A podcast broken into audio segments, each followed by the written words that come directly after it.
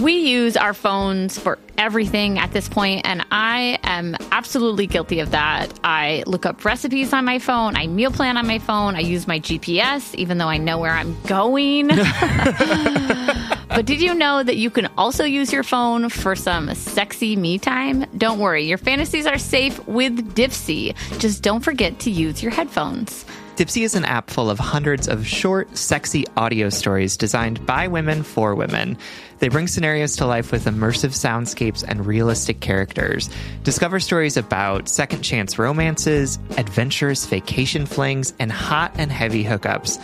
And there's a growing library of fantasy series with vampires, Greek gods, and fairy smut to explore the bounds of your pleasure. New content is released every week, so in between listening to your favorite stories again and again, you can always find something new to explore. They also have soothing sleep stories, wellness sessions, and sexy written stories to read. Let Dipsea be your go to place to spice up your me time. Explore your fantasies, relax and unwind, or even heat things up with a partner. For listeners of our show, Dipsea is offering an extended 30-day free trial when you go to dipseastories.com slash justbreakup. That's 30 days of full access for free when you go to D-I-P-S-E-A stories.com slash justbreakup. dipseastories.com slash justbreakup.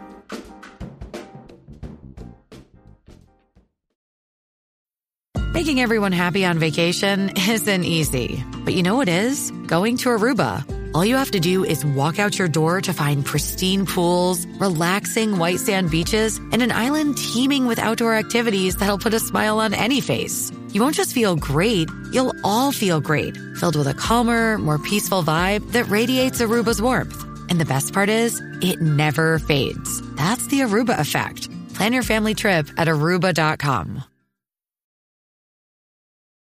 Welcome to Just Break Up, the podcast about love, heartbreak, and all the relationship advice you don't want to hear. My name is Sierra DeMulder. And I'm Sam Blackwell. This week, we're going to tackle topics like long term hookups, the joys of falling in love quickly, and when what you want feels unimportant. But before we begin, we just want to give you our Surgeon General's warning, which is that we are not licensed therapists in any stretch No. of the imagination. No, we're not. Um, we are just two English major or ex English major. I mean, have you used your major? Yeah, I mean, I use it every day because I speak English. So Well, yes, but like that's not what you you didn't major in speaking English. that, basically, that's what I did. no, no, no. You majored in like making like a, a a comparison between Beowulf and like I don't know Shakespeare's daddy issues or whatever. Which honestly serves me really well in like most things because like really I just have excellent critical thinking skills. Also, I know Beowulf was not written by Shakespeare. I just want to say that for like everybody out there. Uh, anyway, Sam and I are not professionals. We are not trained in this. We have no qualifications whatsoever that would give us the audacity to give you our advice. So please take it as you see fit. We are only here to offer our humble musings to hopefully shed some understanding and maybe some laughs on the incredibly rewarding but fucking mostly confusing experience that is love. All right, Samuel, mm-hmm. we have a really adorable check in question or check in topic to cover, who uh, brought to us by MG, a letter writer from Massachusetts, who basically wants to know what our thoughts are on obsession.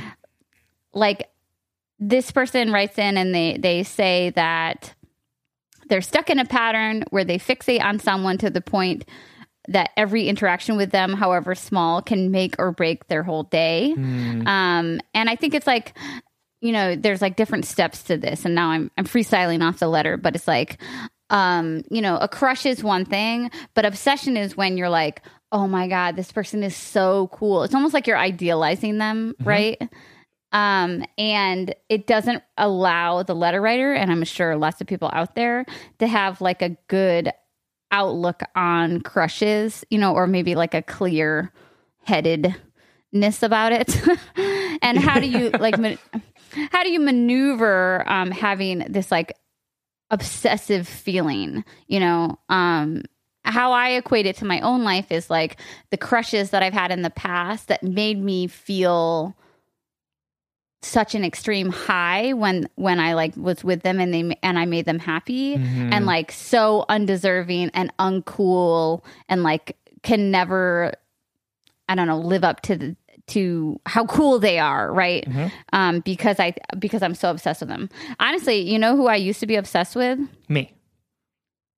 Yes, but also my other just breakup best friend is Spencer. I used to th- I used to think, oh my god.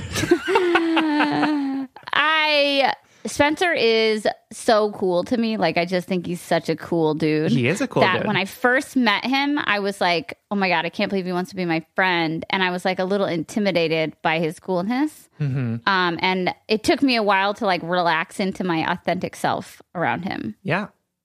You know, sorry, Spencer. I mean, like, I'm not sorry because we're friends now, and I'm and I am still obsessed with you, but maybe that's the bad example. Um, how would you summarize the idea or your your understanding of se- obsession versus the letter writers? Um, I actually really appreciated the letter writers, like the last paragraph that she writes, where she's like, "I inter- I agonize over every interaction. A positive interaction feels like such a rush, and every less than positive interaction feels like a punch in the gut." I try to distract myself, but with so little getting on, it feels impossible. My obsessive thoughts make me feel gross and unlovable and out of control, which, hmm. like, I can 100% relate to Yes. those feelings of like, yeah, when you have a crush on someone or when you really like someone and, and you are like, your day is defined by when you get to like make contact with them. And then Yes. if they like don't respond or if they don't say your joke was funny or they like don't get it, then suddenly Yes. it's like, oh my God, I have done horribly. As if like our only our only duty in life is to like make our crushes like us. And if they don't, then like suddenly we're not funny anymore. Right. Yeah, I'm gonna need to like very swiftly take back the thing I said about Spencer because because I never felt that way around him. I just more thought I I think my idea of how cool he was made it hard for me to be my authentic self because I was like, oh my god, I want to be his friend. Um, so it's not it's it is like a, a distant distant cousin of what our letter writer is talking about. But I have experienced this, especially with some early on very big like crushes of my life. You remember who I'm talking about? Yeah. um, where I just, I know, where I just felt like I couldn't be myself and, and myself was never good enough if I could be. Mm-hmm. Like, I think of myself as like a charismatic, funny person, and I'd be around this dude, and I would be like, "Oh, you know, like I, I saw this, yeah, in this movie, you know," and then I uh-huh. just, and he'd be like so cool and chill about it. He'd be like, mm-hmm. "Yeah, okay, whatever, Sierra," and be like, "Oh my god, I'm such a loser." Uh, I think I, I think I, I I had a crush on that person for so long because I just wanted to fulfill it. I wanted to like live up to it. I wanted to prove to myself and to him that I was cool and worthy of love. So I held on to the crush way longer than his actual personality deserved. I mean, not that he was a shitty person, but that like I I didn't like him that much as as as much as I wanted to feel in control of myself, mm-hmm. which I definitely think the letter writer would um agree with. yeah. I think it's like when we talk about in relationships, we just like keep trying to make a relationship work because we've already invested so much time into it. And if we put that much time into it, then like, then it would be worthless and time mm-hmm, wasted. Mm-hmm.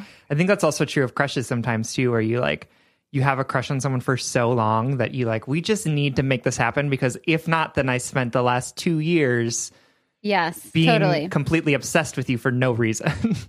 Right. And I want maybe we can like break down the word obsession because this it is such a particular crush that makes you feel those such high highs and low lows. And I I'm hesitant to use that phrase because I associate I associate those sort of like romantic mood swings with like really abusive or red flaggy relationships and I don't think it's that. Although this dude from my past definitely did love to like play with my emotions and I think that was a part of the high high and low low um or like the trying to fulfill prove to him that I was like good enough for him. hmm And I, do, I don't think that's like a common thread with these obsessive crushes. Do you? I think sometimes. I mean, I'm trying to think of the like crushes that I was most obsessed with, and let me tell you, they definitely got off on my obsession with them. Maybe that's. I mean, well, would you dare? I mean, uh, nothing Sam and I says ever is like universally true. No, there is so no Literally such nev- thing as like universal truth. yeah, yeah, yeah. And so, but but would you go as far to as far to say like you think that it's a common thread that they that they that these people that we're obsessed with um kind of use our obsession against us or like how would they know all the time i just don't want to say that if i no, I think that like Mm. my obsession was my own. And I think Mhm, that mhm. some people have used that obsession against me, but I also think that some people have been like super upfront oblivious or like yeah been like, hey, I'm not into you, or like, hey, let's go on a date and see how it goes. And then I've been able to like see them for an actual person and not just an obsession and been like, oh, you're cool for me, or like, oh, this isn't, this isn't Yeah. really it.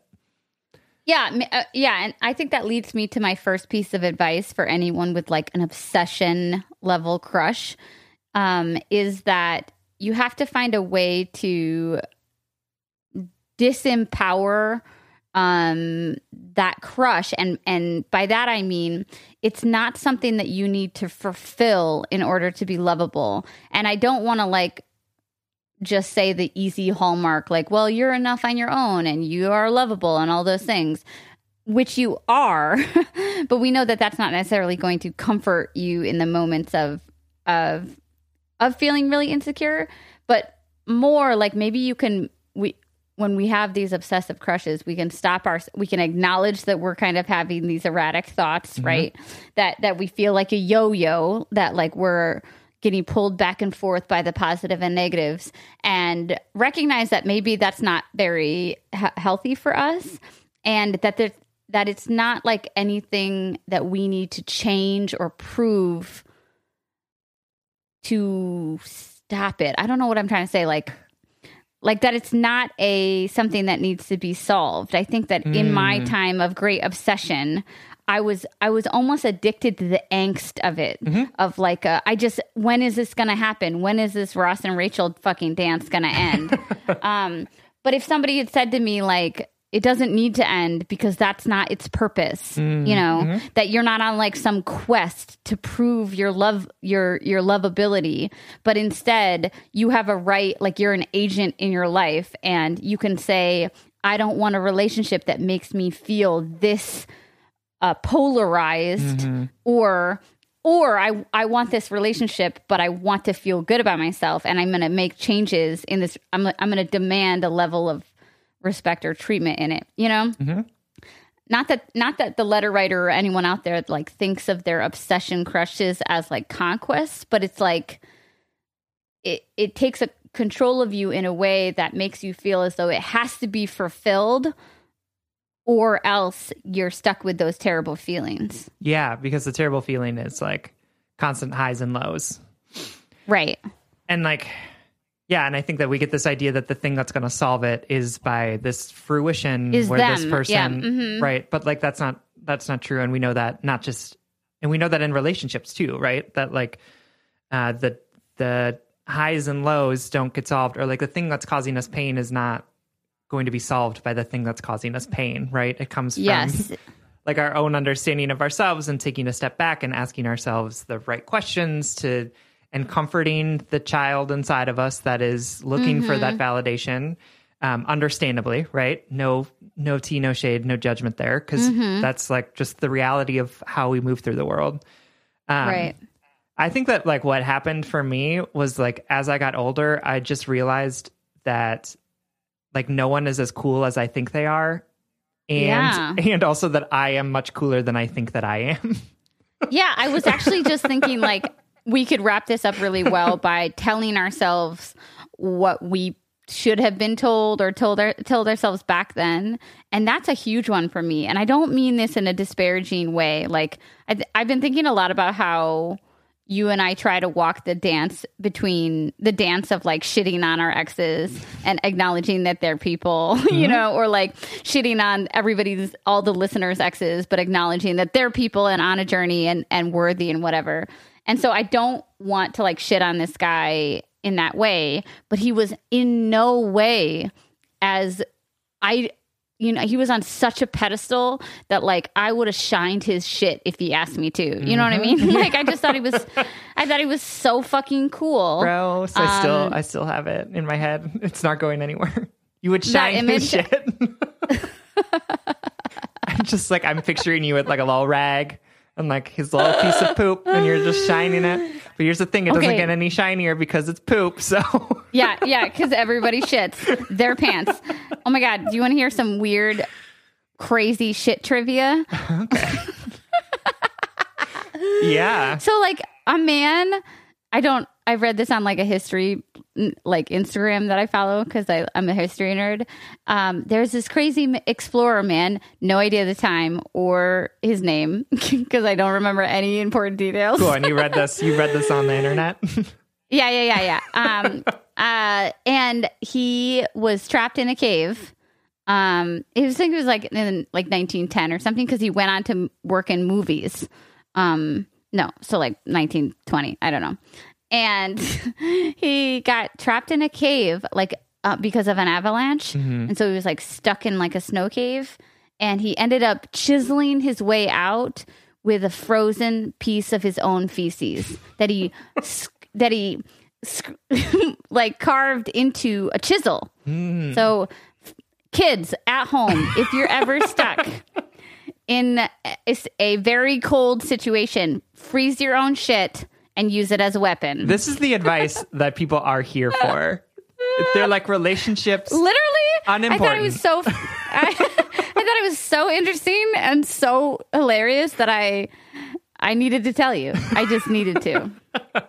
So anyway, um, so yes, okay. So I he was not. I think back then though, here's here's why I brought up like how hard the dance that we have to do, like shitting on our exes. Get it?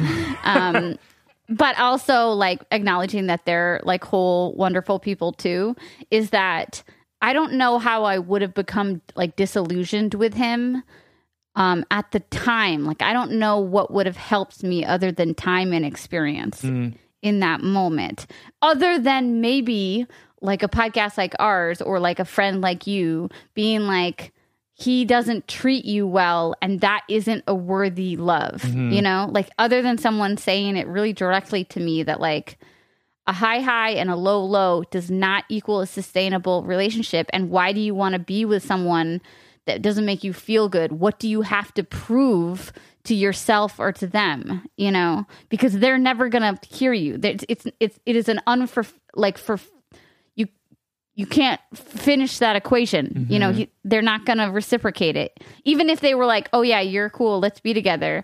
Then then what? You're just going to like move around for the rest of your life being like, "Oh god, thank God I'm cool enough mm-hmm. to be loved." And what if, "Oh my god, what if I slip up and I'm not as cool anymore?" And you'll be walking on these eggshells, you know. Or you will get like end up dating them and look back and be like, wow, I put a lot more effort into like into this obsession than is deserved. Because like this person and I think the issue with obsession is like I, when I said like no one is as cool as I think they are, it I don't mean that as like a mean thing. I mean that as a thing of Right. like good because like then I get to, then I can see them as full humans and not just this like idea that I've created for them in my head, Oh. right? And that Yeah. that makes me feel better. I'm sure it makes them feel better cuz like I don't know if this has happened to you, but like when people think you're like super cool, it's like not actually that fun. or like when people Yeah. are like obsessed with you or people are like Oh my Yeah, god, sorry, you, Spencer. You're, you're awesome. Like, oh my god, I can't. It's just like, yeah, but then I feel like I can't. I can't. Yeah. I can't be And with you as it- myself because you've like created this persona for me that doesn't fit with who I am, and I'm uncomfortable with that. Totally. Going to the idea of like it's not it's not a bad thing that people aren't as cool as you think they are. Like that's not shitting on them or you. Going back to that idea like I was like driving down the road the other day and I saw this very beautiful woman, like just just a like universally attractive and I was like, "Oh my god." And I and, and she was younger. She was like maybe I don't know, late teens, early 20s. Mm-hmm. And it I immediately was like triggered for the first time to go back to like a mental um way of self-harming that I used to do in high school, which was that I would see beautiful girls like of my own age and immediately not hate them but hate myself right? Feel really insecure that like that here was a traditionally beautiful person and i felt whatever way about myself and like um how they were a threat to me but not not a threat as in like i hated them but that i don't know that they that they had something that i wanted. And i hadn't felt that way in in like a decade you know i hadn't felt like this this superiority in, inferiorness or mm-hmm. whatever.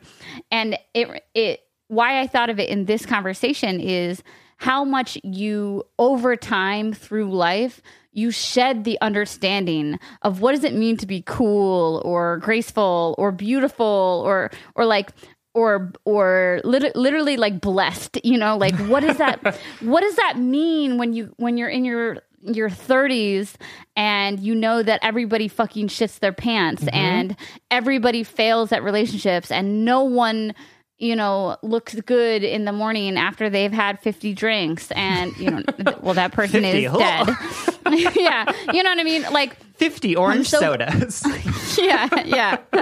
Was a wild night. Um, I was stuck in a cave. Um, I had to chisel my way out with my poop. I had to wait for it to freeze first, but then I don't understand. Was he also freezing? Like, w- did he have protective equipment Yeah. on? Okay. I mean, he was like hi- he was like snow traveling. no traveling. Was he? he was like hiking in snow, right? So he had like, and he had to like preserve his body heat. But he he got the idea from oh my god I was like on a different tangent. Hold on, the, let me go back to the, the the actual helpful thing I was saying was I feel so fucking lucky to be free of the expectation of being perfect or cool all the time mm-hmm. because I now can walk around the world with the great understanding that all of us just aren't as cool as we think we are and that the expectation to be perfect, to be beautiful, to be cool is an expectation that will weigh you into your grave if you let it. Mm-hmm.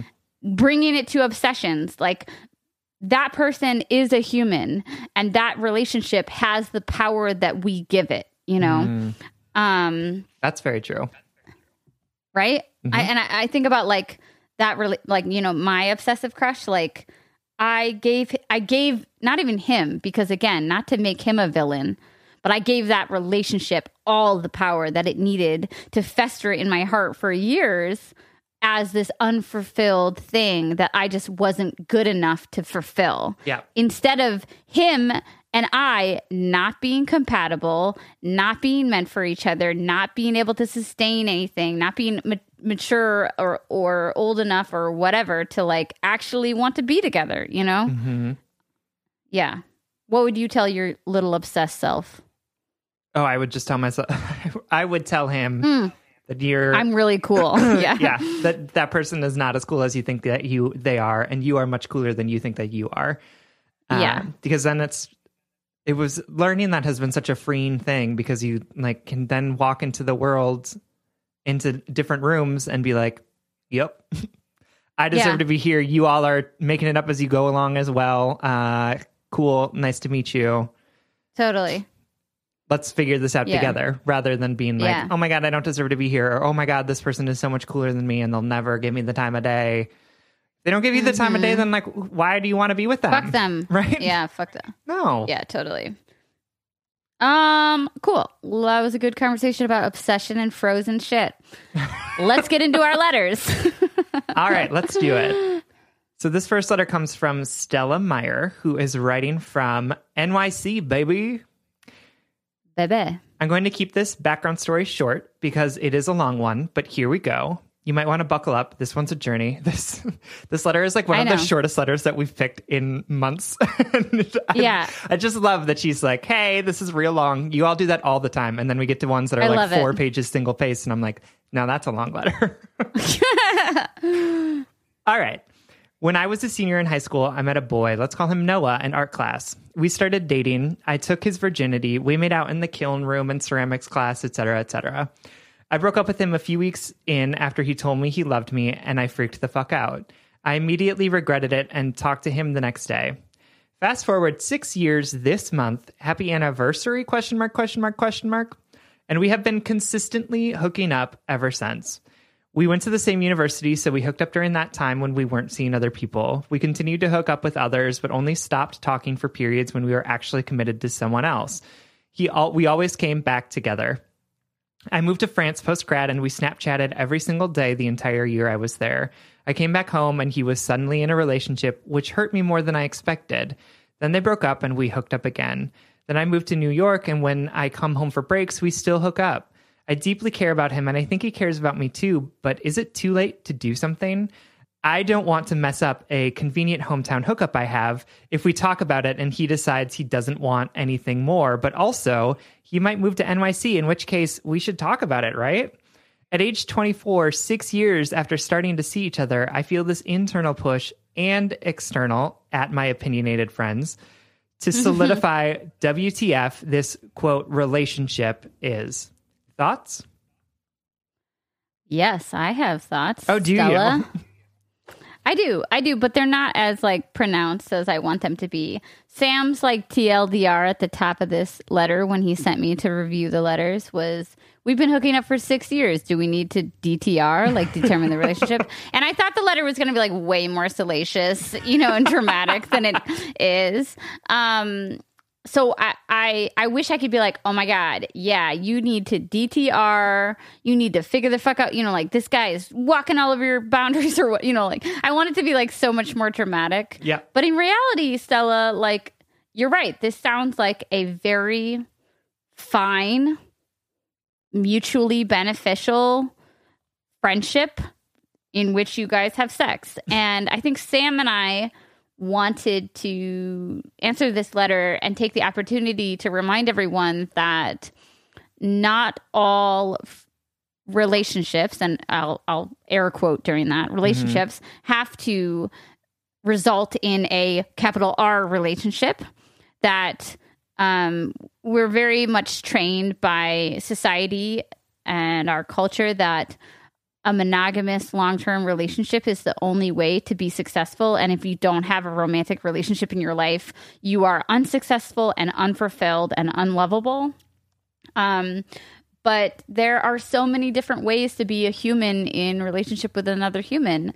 And other than being like, I care about him and I was jealous of his girlfriend, you didn't you didn't take any time, Stella, to explain why you want to be with him, mm-hmm. which makes me question your desire, as you maybe are, right? Mm-hmm. That like maybe you like it exactly as it is, and then if that's the case, Sam and I want to say like, cool, Godspeed, do whatever. Like, it sounds like you are two consenting adults that are consenting to have this friends with benefits ongoing relationship. Just because you've been doing it for six years doesn't change anything to me. For sure.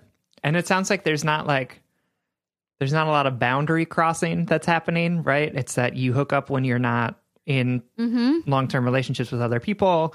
Um and then it ends when you are in relationships with other people and I don't I don't think that there's anything wrong with that. Like I think that that's a perfectly wonderful um healthy possibly relationship to have with someone of like yeah, we just like we are friends who are really good at having sex with each other. And so when we don't have other people to have sex with or we are not in relationships then we like choose to to be each other's hookup.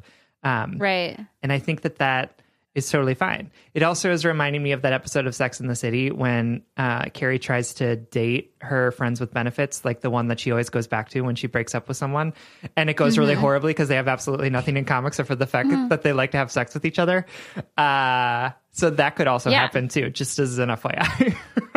And Sam and I are not omniscient. Like we don't know what's going on in your in your relationship and your brain. Like maybe you have a dozen reasons why you're like, wow, I think maybe I'm developing feelings for this person. Yep. But I I'm gonna go with my instincts and be like, you you would you would have explained that to us mm-hmm. if if it was more than just that internal push of like should we be dating by now and and why i'm pushing back on that is because i think that internal push is an external push from like society being like it's not healthy to have a six year friends with benefits relationship I totally disagree. And I would also add, like, you haven't been with this dude for six years. Like, you have been out, like, exploring your Right. life, exploring different partnerships, um, you know, exploring the world and yourself.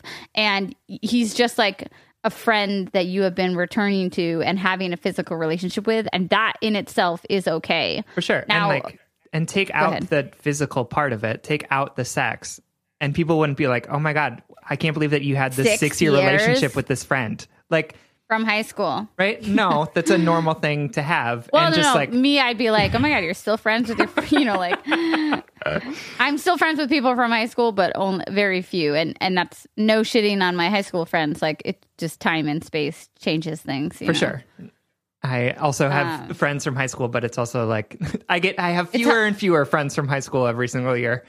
It's hard. It's it, it- life happens. Um, yeah. So I, I would say like okay. So if you after hearing this response and you're like, you know, I still feel like this urge to see what would go on. Mhm. you just have to you have to decide um well one you have to really s- sit with those feelings and be like do i want to be with this person or do i feel the need to determine the relationship because of all of these pressures right, Right.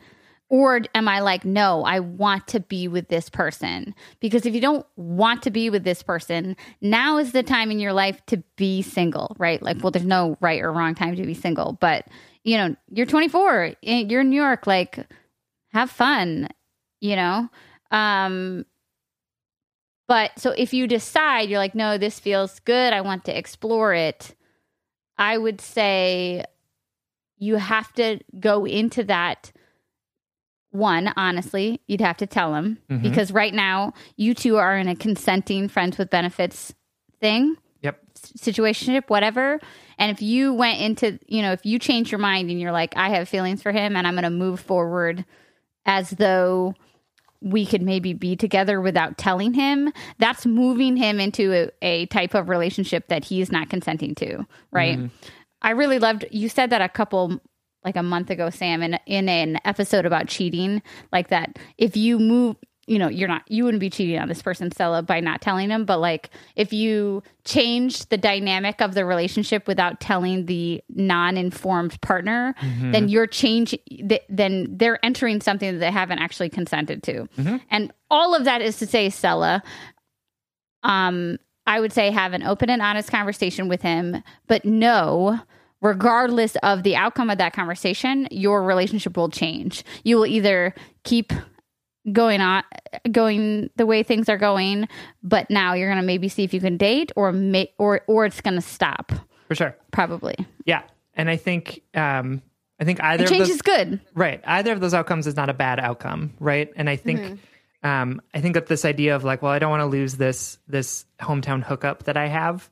Um losing your hometown hookup is not going to be the end of the world. So if this is something where you are like ready and really want to move forward with a relationship, um, Right.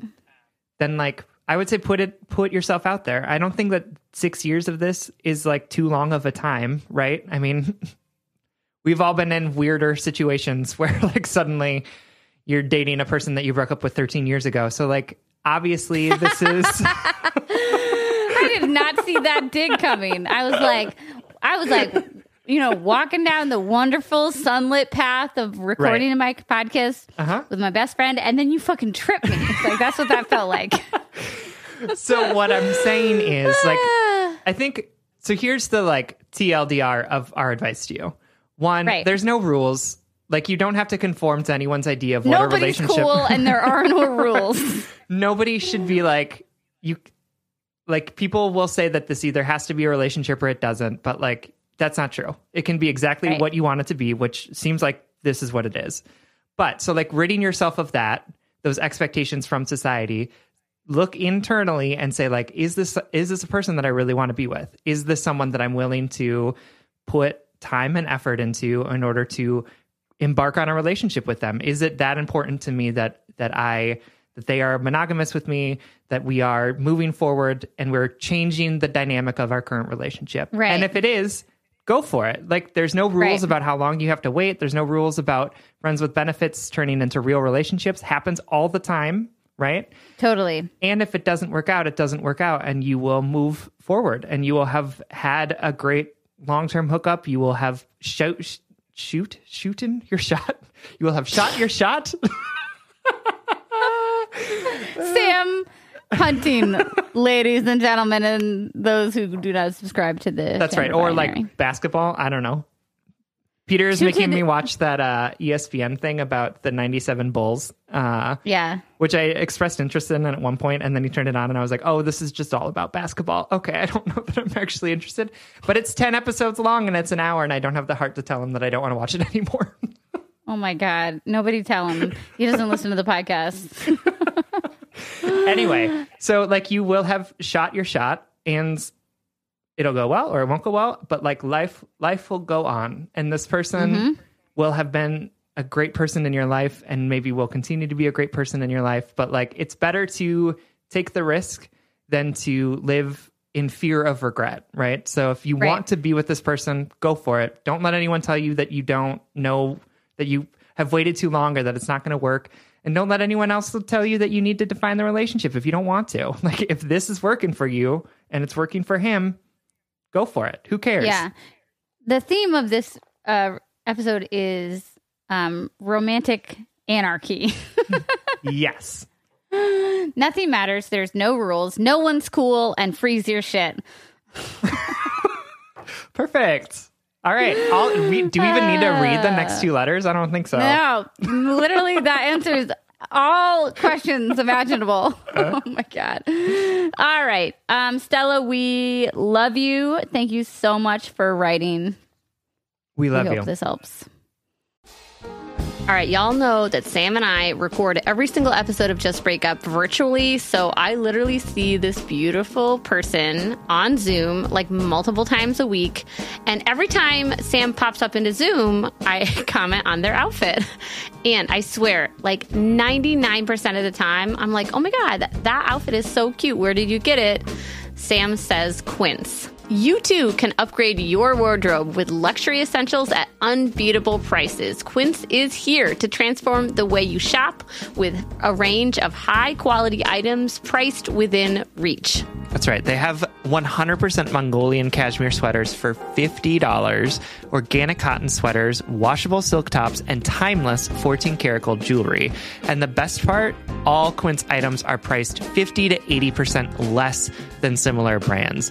By partnering directly with top factories, Quince cuts out the cost of the middle person and passes that saving on to us. And Quince only works with factories that use safe, ethical, and responsible manufacturing practices and premium fabrics and finishes. I love that.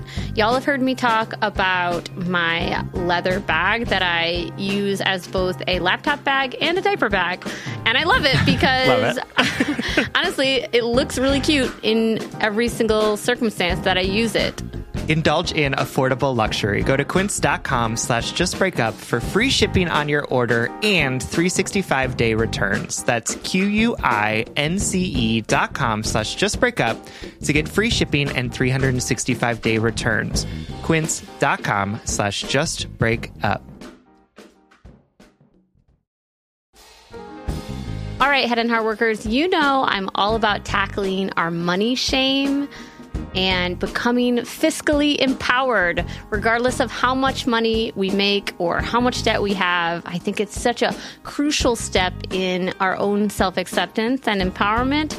That's why I love that today's episode is sponsored by Rocket Money. Rocket Money is a personal finance app that finds and cancels your unwanted subscriptions, monitors your spending, and helps lower your bills. With Rocket Money, you can see all of your subscriptions in one place, and if you see something you don't want, you can just cancel it with a tap. You never have to get on the phone with customer service. They'll even try to get you a refund for the last couple of months of wasted money and negotiate to lower your bills for you by up to 20%. All you have to do is take a picture of your bill, and Rocket Money takes care of the rest. Rocket Money has over 5 million users and has helped save its members an average of $720 a year with over $500 million in canceled unwanted subscriptions. And listen, we always talk to you about like conflict styles and open and honest communications, but honestly, save your energy and get Rocket Money to cancel those subscriptions for you. Stop wasting You money. don't need to practice that. Yeah. We don't need to do head and heart work with like customer service representatives. You know what I mean? Like, just like use the middle person. just get Rocket Money in there to help you do what you need to do.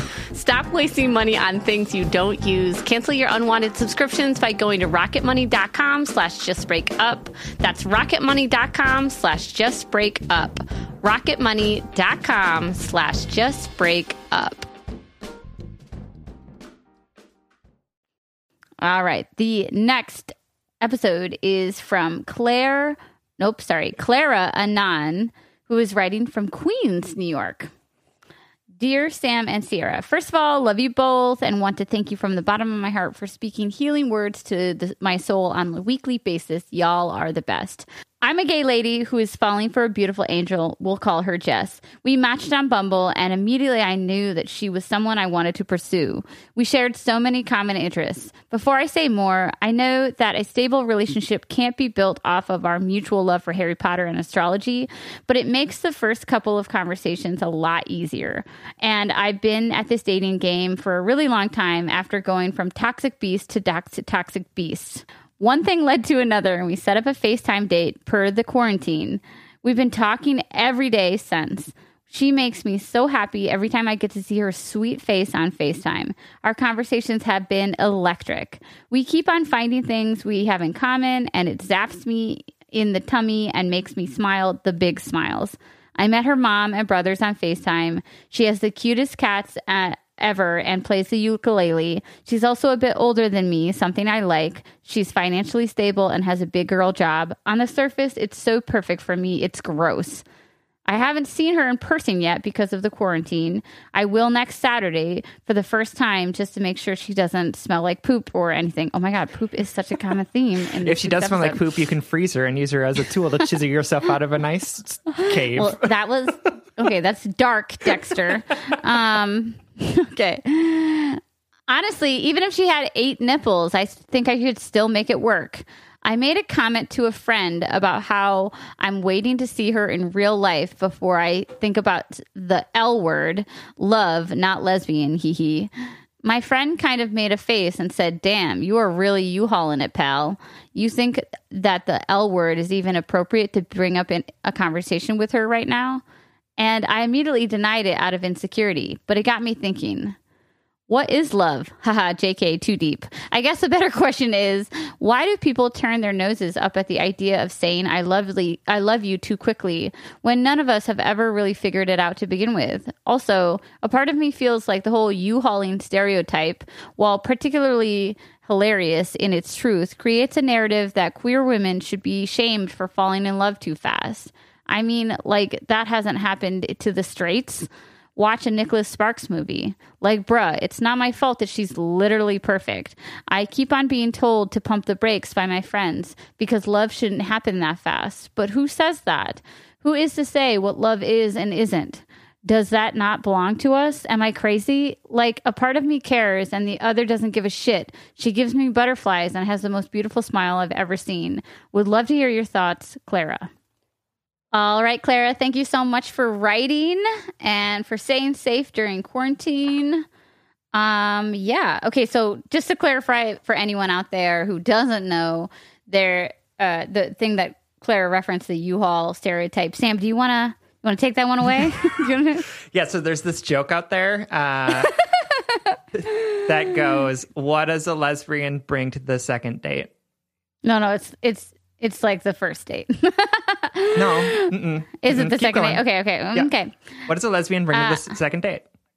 A U-Haul. Yes. What does a gay man bring to the second date? What? What second date? Ba-doom. okay, so the U-Haul joke is that's funny. Um, the U-Haul joke is the idea that like um, queer women, as Clara said so kindly, move really fast in relationships or fall in love really fast. And I'm really glad that um, we get to unpack this because I have always like, I don't know, similarly to the letter writer, like enjoyed the joke, but also felt like a not a sensitivity to it. Um, but maybe I'm sorry, I can hear Opal's mouth like, she's so codependent. making licking noises. so if anyone else hears it, that's what it is. Hi, Opal. She's oh, there. literally trying to get closer and closer to the microphone. Working at home, people. She just needs so much. She she's been sleeping next to me this whole time, and then out of the blue, she crawls onto my lap, just like she needs to know that like I'm not going to leave the room. oh, but we have two more letters to get into. Like, okay. Anyway, um, so what I was saying was like I feel like I love laughing at the joke, and I also love making the joke, but part of me feels like a sensitivity to it because I do because I think it triggers shame because it makes you second guess yourself or feel ashamed about something that you might feel good. I do love the joke though because it has been wildly true in my life. and and I have moved too fast in in the past in in queer relationships. So For sure. um it definitely, you know, a lot of jokes come from truth. So mm-hmm. But I definitely Um, agree that like this theme that I didn't know we were going to have is also playing poop. not frozen poop. but like this idea of like there are no rules has been throughout all of mm, these letters, mm-hmm. right? And I think you're absolutely right, Clara, that that you know, it's not up to me to decide what love is for you, right? It's not up for your friend to decide when you should use the L word and when you shouldn't, right? You get to make that decision. You get to come up with your own definition. You get to share that definition with the person that you really like or that you love, right? And so I you're absolutely right that this idea of like, oh, you shouldn't say this word until this date and like all of those rules that we think that we have all mastered are just made up, right? And and you are the person who gets to decide what your relationship looks like with consent from your partner. And you get to have your own definitions of what those words mean right? You get to define what Right. monogamy means. You get to define what cheating is. You get to define what love means right? So you're absolutely right that your friend shouldn't be able to shame you into not expressing something that is true to you right? So But we all know they can. we all know they do Yeah, yeah, yeah, yeah. Um, and I say that because our friends make those comments for a myriad of reasons. One, they are might feel judgmental or jealous or like a more like ugly feeling, you know. They might feel concerned for you, right?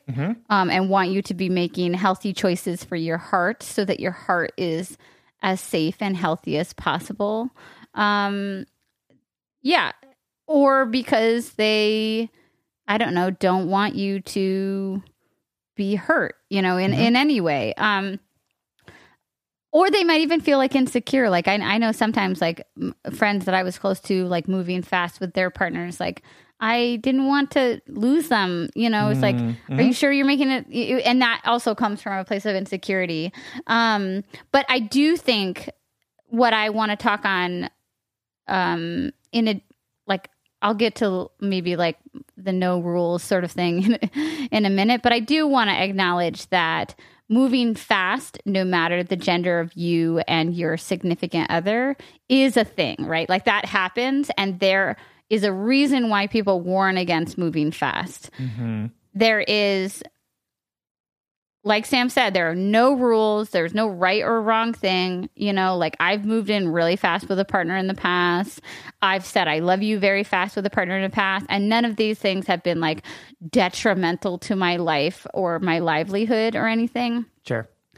But the reason why people tell us to not move so fast is so that we we don't get our heart tangled up in something that we can't untangle safely, right? And I do want to say lovingly to you as a stranger, um, you have not kissed this person yet, um, and you have not smelled them, like you said. You have not seen them, like Sam always likes to say, first thing in the morning with filthy breath. Not that that would stop anyone from like loving them, but that Just makes it This- harder. Right. I'll say this to Clara like, you are in a long distance relationship right now with this person who you hypothetically haven't met yet. Um, you're in a long distance relationship. And in long distance relationships, the first rule is that it's going to seem, even though the distance makes it difficult, it's going to make it seem easier to get along with that person because you're not going to see their everyday flaws.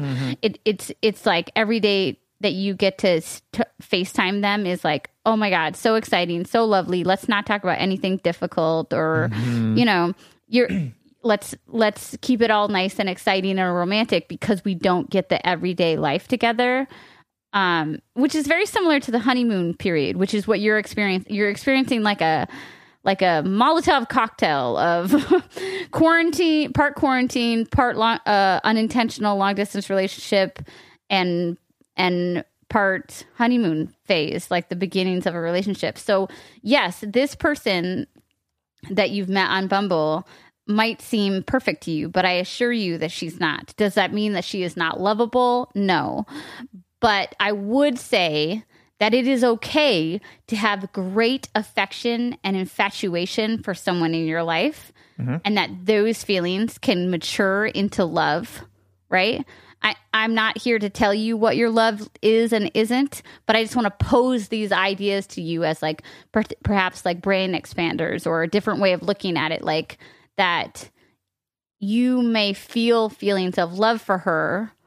Um, and if you guys stay together, there'll be months down the line where you're like, oh, dang, now I love her because you Yep. see her in a moment of stress where she's um, freaking out about work or something and she does something kind to you, or you see her playing with uh, her sibling, or you know what I mean? Like, I I think that you said this once, Sam, when we were talking about the difference between an like and love or infatuation and love or something like that. I can't remember what it was. Um, and you said that what did you say? Something about like like love being an action or Mhm. you know that like Yeah, you're love's at not a a, feeling; it's an action. Right. And you and it, love in itself has many um children emotions, right? Or sibling emotions. Um infatuation, like, adoration, attraction, lust, you know, all of those feelings that we can feel really freely. Um so that's I, I just want to like you're right, Clara. I like the questions that you pose like who decides what love i- uh, is and when can it happen? Like you. No and nobody cares right? Like at the end of the day at the end of the day no one is going to change what your heart feels right? But you might I want to maybe like just pose some of those questions to you so that you feel less of a pressure to name this greatness right now, right? It can just be good, right? It can just be great and perfect and exciting. Um, I'm afraid if you're like, oh my God, it was love at first sight, it was perfect, and you do the stereotypical like queer U-Haul thing, which I do want to unpack next. Um, then it's going to be really hard when the real relationship doesn't live up to that. Like the in person working, you know, hard to make things work. Like, like, you know, when, when shit hits the fan, haha, poop pun number two, you know, like, you know, um, I think that's another, that's why people warn against moving too fast is that we make these decisions in the height of romantic ecstasy that and then we don't have that feeling of like floating of greatness for the rest of the relationship and it's kind of hard to navigate after that again though i want to say that like there are no rules there are no universal truths this could i could totally be wrong like you, this your relationship could be perfect for the rest of your life i mean that's not going to happen but It's not going to happen. you know just it's No, just no, not no. going to happen. Like let's just call that out. But um, yeah, I mean, I think you're I, you normally like call that out more than i do do you feel similarly to me yes, I do. I was just letting Yeah. you letting you do your thing. I was like, oh, she's just going to keep going. Okay. Mm-hmm, Uh, no, I, I I agree with you, and I think that like, I mean, Clara, you call this person perfect twice in your in your letter, right? And I can tell you that this person is not perfect because no person is perfect. Um, Right. And for me, I learned in my own definition of love uh, that if I loved the person because I thought they were perfect, then I wasn't loving the whole person. Like that wasn't actually love, right? That was just me being really into the fact that they're really into Harry Potter and astrology, right?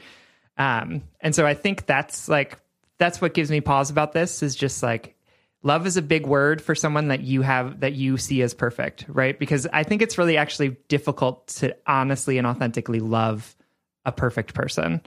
Because love for me is the the ways in which the other person challenges me, the ways in which I am called to show up in um, ways that I that are uncomfortable, uh, that I have to sometimes put the needs of someone else before my own. Like that for me is what love feels like.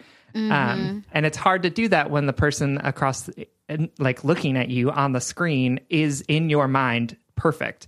You then you will never be called upon to put your need their needs before you. You will never be called upon to be in an uncomfortable situation to correct them to have to have conflict with them because they're just perfect, right?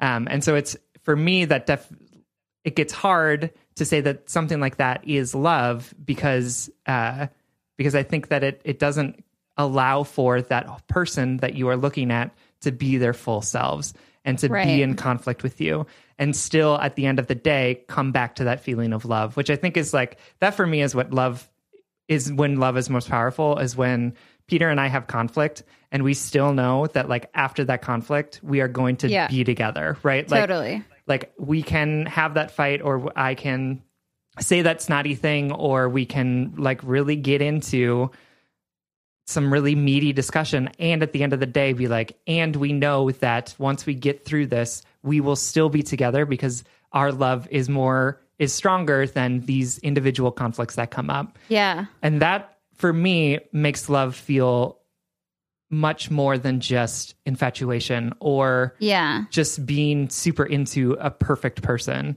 because I have been into of many perfect people, and like, let me tell you, that did not stand very well once like we That really got funny. into the thick of it.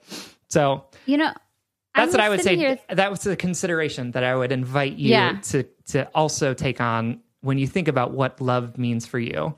Because if you can get to that definition of love or something similar, I think that it makes it easier to walk away from things that that seem perfect that really aren't.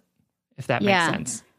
I totally agree. And I was sitting here thinking, like, what do I feel when I feel like, because the U Haul stereotype would make me feel shame, right? I'd be like, oh, I'd be ashamed and embarrassed that I like was so into somebody, right? And Clara, when I imagine the conversation between you and your friend, um, I'm going to challenge you to view it a little differently. Like, I, I my defenses go up when I think of that, so I totally understand why you you know, answered inse- insecurity or like, or felt defensive of like, well, what do they know about my relationship? Like, they don't know, you know, they're not in my heart, they're not in my head. The reality is when someone in that circumstance, like after a month of FaceTiming someone or, or whatever, what they're saying to you is that is is something that is unfortunately an undeniable truth. Asterisks there are no universal truths. You know like i'm i'm gonna i'm gonna i'm gonna say i'm gonna say my statement fully knowing that like i will never understand the nuances of anyone else's experience.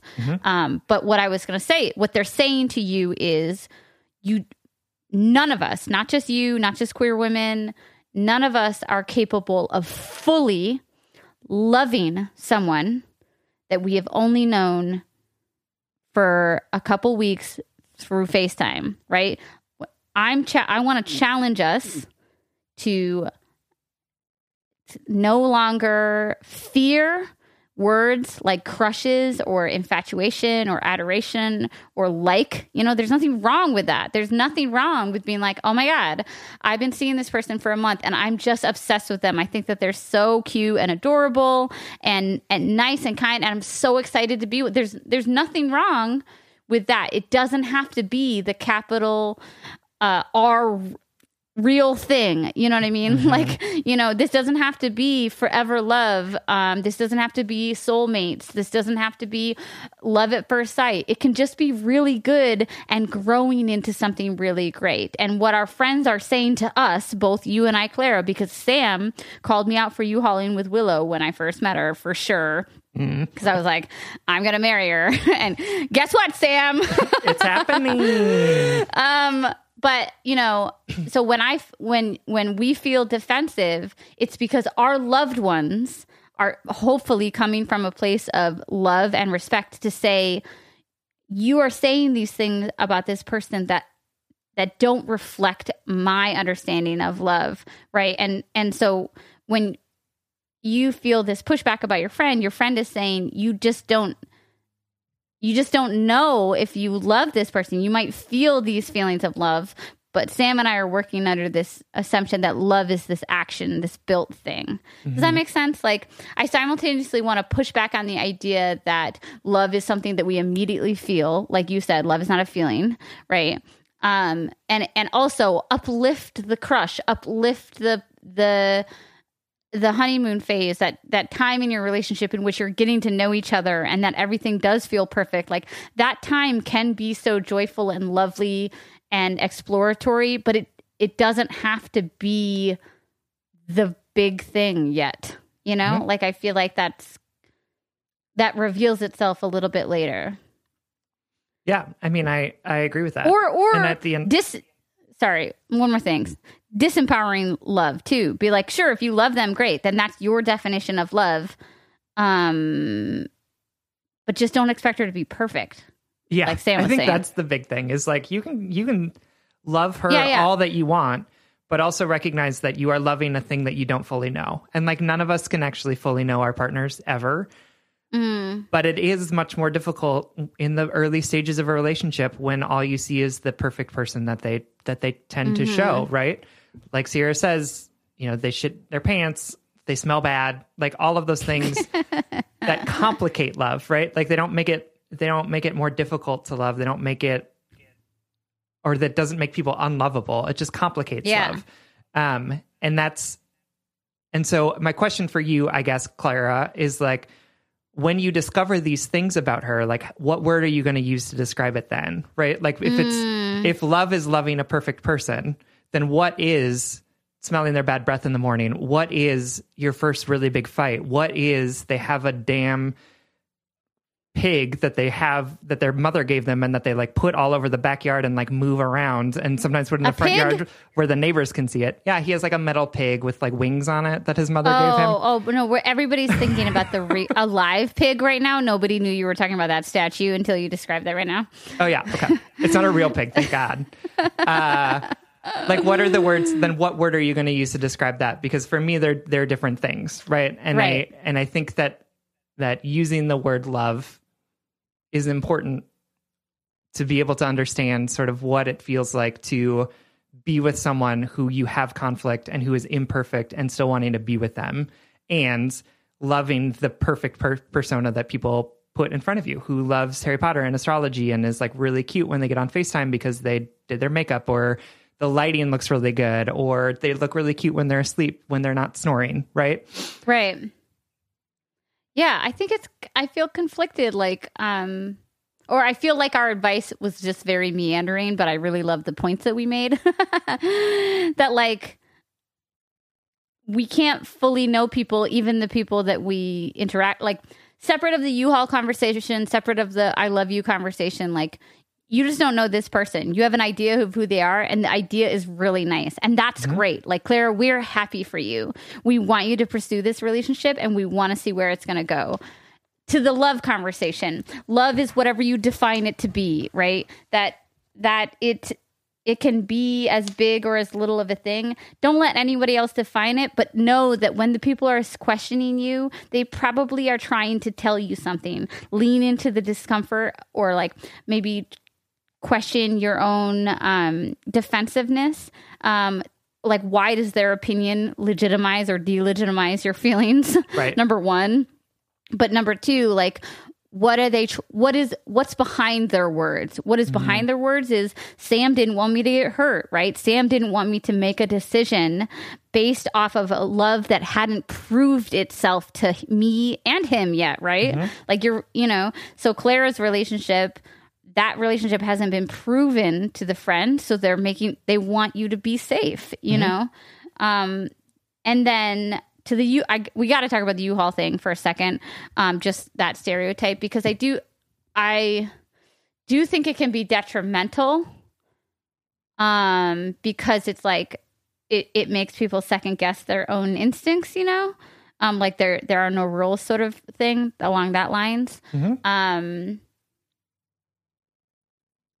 but I think the reason, one of the reasons why it's it it comes out is because a lot of times, especially in younger relationships, when queer people get together for the first time, it feels like finally being seen, right? It feels like finally being to be your authentic self. So that especially um some queer relationships, especially early on, they can feel like so intense, maybe more intense than others. I mean, who knows? Like the scale of things of people's hearts, you know, you can't really compare them. No. Um, that they move really fast.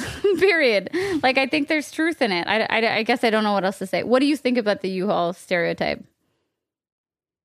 Um, I think that it's a I think that it's like a stereotype, right? So I don't think that it is it is true, and I don't think that all queer women move in immediately together. Mm-hmm. Um, but I would also I would challenge us to not view it as a negative thing, right? I think Mm-hmm. I think that like part of it is like, oh my god, I'm so offended that um, somebody thinks that I'm going to move in with someone just because I'm a queer woman, and instead really focus on like that's a cool thing to do if you want to do it, right? Like you mm-hmm. are an you are an actor with choices, and like other people's perceptions of you don't actually matter that much. So if you want to move in with this person immediately, right? you can always extricate yourself from situations, right? Like no relationship will ever be something that you are always in. It makes it more complicated if you move in together really quickly, but if that's what you want to do, that's what you want to do. So like I don't like the stereotype of it and I want to reframe it and say like let's not let's not make U-Haul jokes because in a place of derision, right? Like let's view it as like a positive. Like it's great that so many queer women find other queer women and are like, I really want to be with you so much that like we want to like move in together immediately. That's not inherently a bad thing. Um, so like own it, enjoy it. Like It's so funny. many I of my don't think I would ever anticipate that from you. What were you gonna say? no, I just have so many queer. I have so many queer women friends who are like who move very quickly in their relationships Yeah. and like love it and own it, right? And are like, yep, Yeah. we're moving in together. Like, who knows what's going to happen in six months? Yeah. We might break up, but like, I don't think that there's anything inherently wrong with it, right? And I think that there's, um, You know what I think? I Let think people can that. Mm. use it as like a weapon, but I do think that there's like there's power in being like, yeah, we're gonna move in together because like life is too short to not do this shit, right? You're you're so that's that's where the beauty is is that life is too short to second guess things or to you know Right. whatever. But I was gonna say that again, the the power of the stereotype is to make people feel ashamed for what they're like might natural the progression of things you know like the progression of their joy or whatever. Um but at the end of the day that stereotype is true for anybody in that we Sam and I just want people to be making choices that are healthy and sustainable and joy driven for their hearts, right?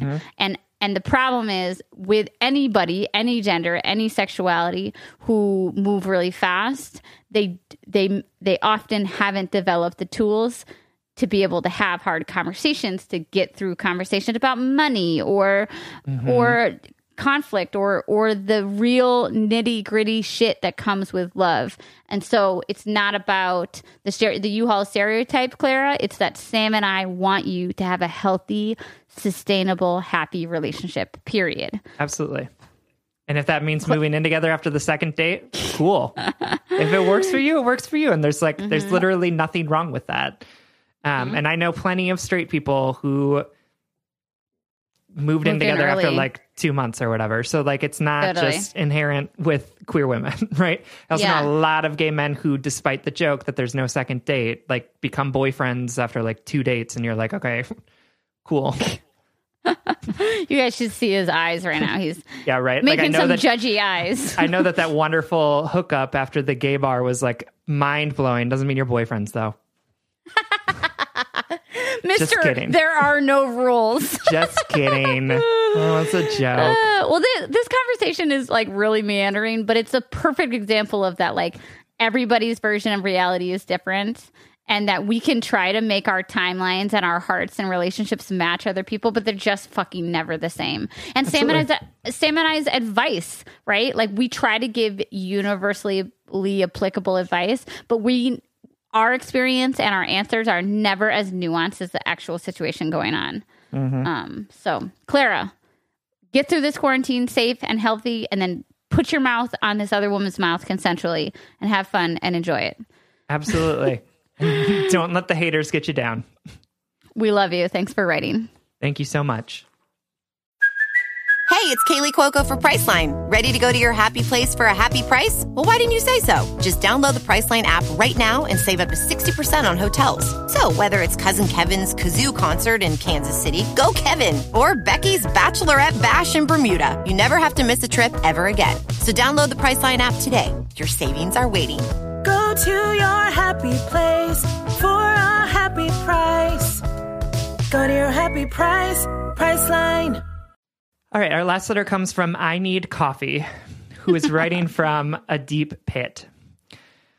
Hello, Sam and Sierra. I started listening to your podcast about six mo- months ago, and boy, did I need it. I think what I'm learning as I listen to more and more episodes is that you both really don't give advice. you give us new perspectives on our relationship with ourselves, of our relationships with others, and on our relationships with the idea of a relationship. I like to think of them as mind expanders. I think I said that earlier, but I've been thinking about the other day uh, this a lot. Like the how much a perspective shift can make you feel so enlightened, but you're really just like looking at something from a different angle. 100%. Yep. All right. I Need Coffee writes I'm 35 and have been married to my college sweetheart for almost 10 years. We have two kids together, three years old and five years old. Our relationship and marriage felt so perfect for a really long time. Our daily rhythms, our values, our hopes for the future, our interests and hobbies, our families all meshed so, so perfectly. We even have the exact same attitude towards housework. It felt like we married youngish at 25, and it made so much sense given our long history together and all the ways in which we fit. Fast forward to the birth of our eldest child, and my spouse had a mental breakdown of some kind. We didn't quite understand what was going on, but a six month old, with a six month old, I had no energy, and so I sent them to therapy. After two years in therapy, they were getting stronger, and we had our second child. And like clockwork, when our baby was six months old, my spouse came to the realization that she was a woman and had to transition. Hmm. Now it was my turn to collapse a little as I had never seen myself with a woman. I was terrified about how to support her through her transition with two young children. I was trying to bu- rebuild my career. It was a lot. We both went into therapy. We found support groups. She started to transition. And while transition was really hard, we made it through stronger than before. I think, though, I got into a bad habit of hiding my grief from her. I mourned the changes in the body that I loved, but I didn't want to mm. hurt the soul that I still deeply love. So I took my mourning elsewhere and adjusted to all the changes. At around the same time that she came out to me as trans, she also came out to me as being into BDSM, more specifically, Dom Sub Power Play. We believe some of her interests came out of her repressed gender expression. This idea of play scared the bejesus out of me, and I still can't pin down why I'm so anxious about it. I think because in my own experience as a woman, being in positions of less power have always been scary and traumatic, and there's nothing fun about pretending these dynamics. But to her, mm-hmm. being a sub was a way to express her femininity even while she was in the closet. She knew how anxious it made me and tried to respect my feelings, but also seems to have needed to explore this part of herself so badly. And my attempts to understand and work with her were moving too slowly. So she started playing with people online about a year ago without my knowledge. She told me soon after she started doing it, but said she had to keep doing it. She kind of didn't quite apologize, saying that instead she didn't realize it was crossing a line since it was just a silly virtual thing. She said she mm. needed this outlet. Since our attempts to work together at her needs being met have been difficult for both of us, I begrudgingly consented to her continuing, even though I really didn't want her to. I told her I didn't like it, but we have two young children. I was exhausted after the transition. I was totally unsure of what I wanted in the bedroom and mostly felt anxiety around it. So rather than face how hard saying no would be, I said okay, but with some conditions. I asked her to restrict the amount of time she indulged in the play and to keep it about sex. Over the months she did it, she broke she broke both of these rules. She just kept sliding into it more and more, sometimes in front of me. She fell for one person without me knowing, and then a second person later, and finally, a few months ago, she confessed those feelings to me. Again, no apologies. When she confessed her attachment to the second person, she also asked if we could physically open up our relationship and explore polyamory. She feels a deep yearning to explore her new identity with new people, to fall in love with someone who knows her only as a woman. But she doesn't want to break up with me. She loves me. She loves our family. She won't do it. Now, Sam and Sierra, I am liberal. I have numerous poly friends, but I bel I did genuine believe in fairy tales when I got married. I believed in monogamy and love until I die. I wanted to turtle in with someone and face the world together from a safe, hard shell. I'm wondering if I'm just being naive. Should I really expect monogamy nowadays? I feel both foolish for wanting it, yet still betrayed that she broke the rules. I think most people I've told this to wonder why I've stayed this long. The answer is really simple. She's made me really happy. Like I said, we live the same way. She understands me in a way no one ever has. I love math and do math for a living, and no one knows what I'm talking about except for her. She makes me feel supported, seen, and loved.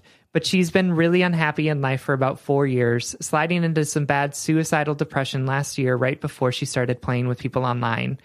Living with someone I love who doesn't love the life we've built together hurts so, so much. So here's my question. I don't want to break up, but I've pushed my own needs and my own identity aside for so long to support her that I'm exhausted. The thought of trying to change the whole way I think about relationships just sounds so tiring. Managing more than one relationship sounds exhausting, and the thought of watching her fall in love with someone else in front of me sounds devastating. That being said, I know her needs and wants are valid, and I know I can't give her what she wants. Do I push her out even though I don't want to? Kind of a if you love them, set them free type thing. Do I do I try to do even more work to change what I wanted in a relationship? I'm so scared I'll let her go and then wonder how bad a poly relationship really could have been. Is my fear of the unknown holding me back? I'm just so tired. I don't know how much of my no to polyamory is based more on exhaustion than a real rejection of the idea. There are kids to think about too. We get along so well as a family unit. Every day is smooth and fun. Do I continue to put what I thought I wanted, a monogamous relationship with a man, away in a cupboard for the sake of the three other people in my life? Please show me how to love myself through this because right now, that's what you are so both so good at. All right, Coffee. Um, thank you so much for writing. And I just uh, want to say that both of our hearts go out to you. Um, And I think to be in a relationship that you thought was going to be one way and then to have it unexpectedly change um, is a challenge. Um, and it's, it can be really disorienting to sort of look around and and realize that the the ship that you thought that you had built is something else completely different.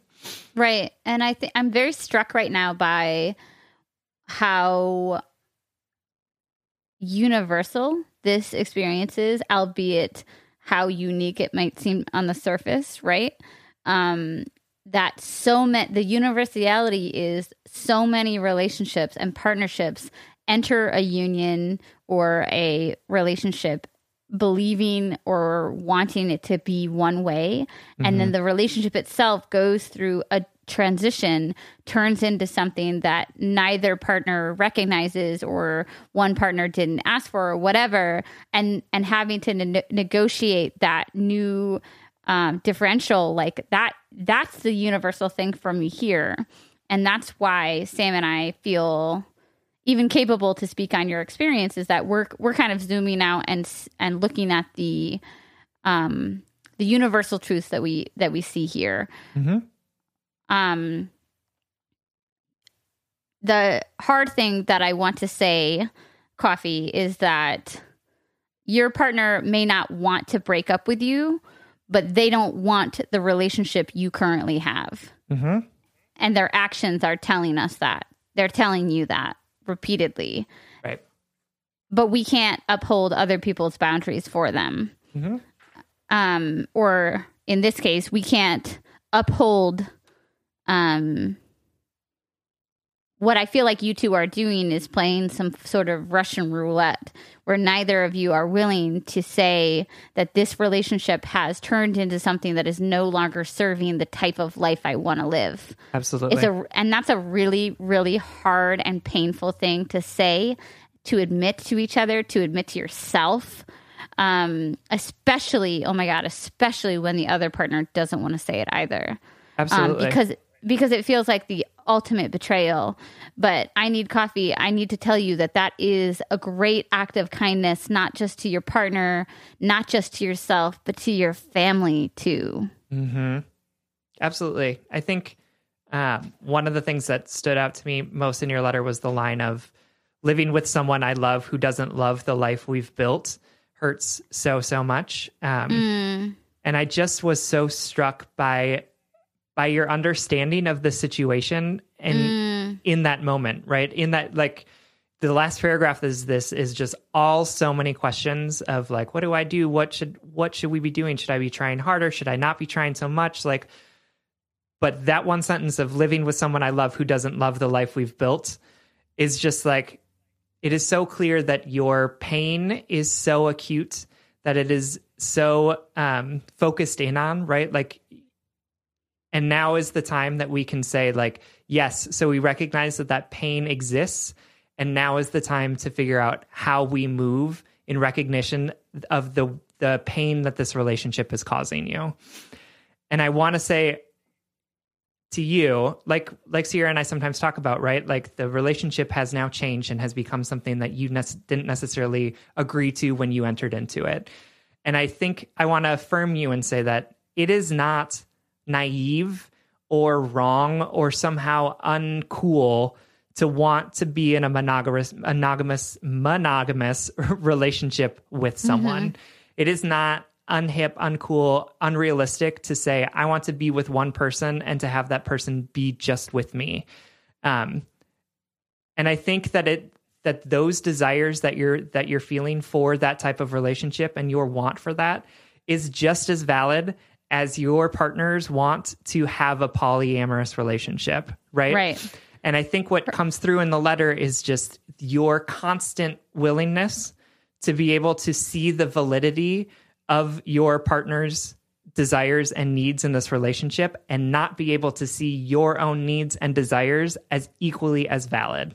Totally. I wrote the note your needs aren't drastic, right? Mm-hmm. Like your needs aren't harmful or oppressive. Um, your needs are your needs, right? And I think about my Rumi quote that I always go back to. Um, and you, when are you going to begin that long journey into yourself? And for your partner's journey, I see them walking down this journey, right? This this self development, this journey into themselves, to where you know they finally get to become who who she really is right? Like this is a beautiful thing that your partner's doing not just transcend tra- um transitioning um to being a woman but you know becoming a more and more authentic version of herself. This is a good Absolutely. thing. But when i see you walking down that path for your own i see you like chiseling out that path to to align with hers right? Not not forging your own path right? Not not figuring out what you need and what you want. It's like i i i see the imagery so clearly that it's almost as though you're you're following behind uh, your partner's journey with like a pickaxe and a lamp lantern like trying to f- see where you fit um well while not carving out the space in your own journey right I also want to say that I love and respect the family unit you guys have built. Um, I it, it's it's it's I think that queer people, um, f- families, and uh, you know, regardless of gender or sexuality, families throughout time have always found a way to forge themselves, right? Whether by blood or not by blood, by marriage, by not by marriage, you know, by by four parents, three parents, step parents, um, you know, there by no parents, right? Like there are so many different ways to have a family. And I can already tell I need coffee that the love that you and your family hold, that's not going to go away if you start taking care of your needs, right? Mm-hmm. The connection that you and your partner have and the co-parenting that you're doing naturally, the love that you share for your children and for your life, that's not going to go away if you say this is not what I'm interested in anymore. If you take care of yourself, the world is going to keep turning. Your relationship, your uh, your family is going to keep thriving, right? Um, and as a child of a divorced family, I just have to say that your children will be okay. They will be better if you are living your happier, more authentic life. I, I, I, and again, this whole fucking episode has been a contradiction because we're like, this is going to be true. And then we're like, there's nothing true and yada, yada. Um, what I, what I mean by that is in my personal experience, my parents' divorce led me to have a better, truer relationship with both of my parents, who are now living happier, more authentic lives because they didn't stay in a marriage that didn't sustain them just for the sake of keeping their family together. Because Sure. again, there are so many ways to have a family. Absolutely. And I think you even say it in your letter, right? I know her needs and wants are valid, and I know I can't give her what she wants, right? And there's a couple things that I want to pull out about that is like, so that seems absolutely true in this, right? It seems like you are not actually the person that can give her what she needs and wants, right? Uh, because she wants someone who can be, who is interested in being a Dom person with a woman. And that is just not who you are or what you're interested in. But I also want to say, flip that around too, right? Your needs and your wants are valid, and she is incapable of giving them to you as well, mm. right? Your needs and your wants around having a monogamous relationship with the person who is a man, right? is 100% valid. Like it is it is absolutely totally wonderfully acceptable for you to want that and desire that for yourself. To be in a relationship with someone who's not seen other people, to be in a relationship with someone who doesn't expect you to be the dominant person, right? Those are all equally valid needs and wants. And so but but your partner is no longer capable of giving those things to you. And so I want you to reframe this as it's not that you're not giving enough of yourself, because I even wrote on this, like, you have given her so much. Where are you? Because I'm not seeing you in this in this letter at all. But you I think it's really hard to say this, but you, both of you are incapable right now of giving each other what you need in this Right. relationship. And it's not either of your fault, right? It is not either of you being inadequate. It is not either Right. of you being too demanding or not being willing enough to sacrifice, right? Right. It is about just two people who are who have been in a relationship who are now seeing that their wants and their desires for this relationship are completely incompatible. Right. And that's a sad place to be sitting. But I think it's also an empowering place to be sitting because it gives you the tools and and resources you need to say, I'm not getting what I need from this relationship. I will find a way to continue to support us. I will find a way to continue to support our family, but I need to find another place where I can get the things that I want and need out of a relationship. And I love you and I support you and will find ways to continue to do that with you. but we need to we need to not be in relationship anymore. Or we need to redefine the relationship and say we are now co-parents and that's it. Or we are now Right. we are now not And- speaking anymore and that's it right? Right, of the, all right. of those things are equally valid. But i your your partner can't have you as a person who wants monogamy and also polyamory right? Like it is Mm. unreasonable for them to expect both of those things and i'm just going to call it out and i don't want to i'm not trying to say that in a way of like judging or shaming your Mm-hmm, partner because i think we all want all of the things right Mm-hmm. but it's unreasonable for them to ask you to be both of those things at the same time and i and i and i think that you need to recognize that that's unreasonable and that you can't continue to contort yourself to try and fit something that is so completely outside of your capability to fit uh, that it's unfair that you're being asked to do that Yeah, and this is not about your partner's transition. Um, so I want to like relieve you of the idea of being a good wife or a good liberal or a you know a good person, right? Like that you have supported your spouse in her transition the best that you can and you've seen and acknowledged her for who she is. You've stayed with her right? You have entered a new relationship with her.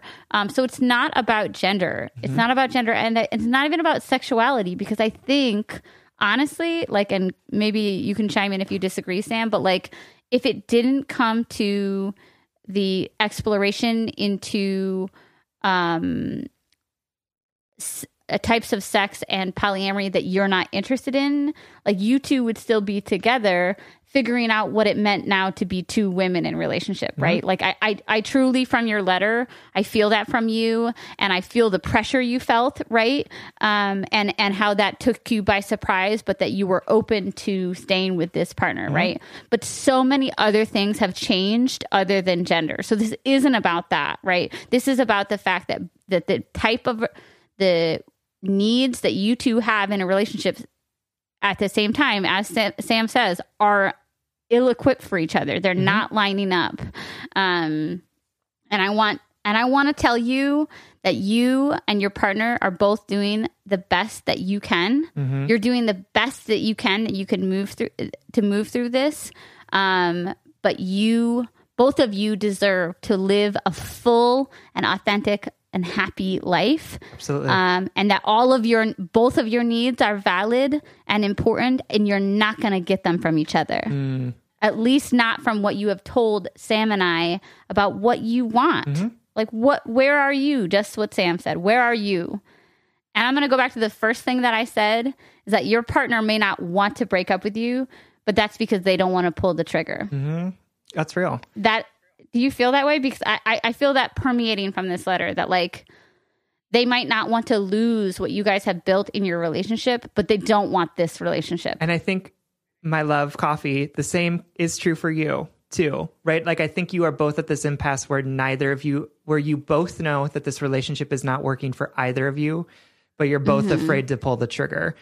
And I will tell you that um, this relationship is not working as it exists. And I will also tell you that you you two can still find a way to be in relationship with each other in a way that doesn't require you to contort yourself this much, right? You can still be i'm so glad you said that right? You can still be friends. You can still be co-parents. You can still figure out a way to which is its own form of partnership Absolutely. right Yep. like and I know many people who are co-parents of children who love each other to death and are just like, we were horrible in relationship with together.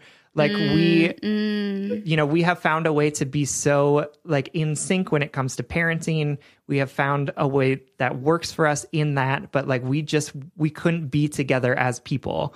And I think that I want to again say like there are no rules, right? So like that can be a really authentic, meaningful relationship. And I think, you know, society would tell us that like, oh my God, divorced parents will never, it'll be all custody battles and it will be mm-hmm. all fights mm-hmm. and the poor children will be used as pawns. But like you can make you can make divorced parenting work really well, maybe even better mm-hmm. than married parenting with like people who hate each other, right? Mm-hmm. i totally agree So I think Yeah. I think that the relationship has changed so much that it's important to see that it is completely different than the relationship that you entered into and to to empower yourself to say, okay, it's already changed so much. Let's change it at even more to make it work better for the two of us. Mm-hmm. Let's get rid of the things that aren't working for us and recognize that you want things that your partner isn't able to give you. Your partner wants things that you aren't able to give her. And that's okay. It is okay to take a step back and say, this isn't right. This isn't working. We can find a new way to move forward that doesn't involve us constantly hurting ourselves and hurting each other. Right. And you like she deserves to be happy. Sam and I are rooting for her too. Absolutely. I Sam and I want her to to live this full life that she deserves. Absolutely. I want her to explore what it means to be in a polyamorous relationship. I want her to explore what it means to be a submissive in a dom sub submit or relationship too, Right. right.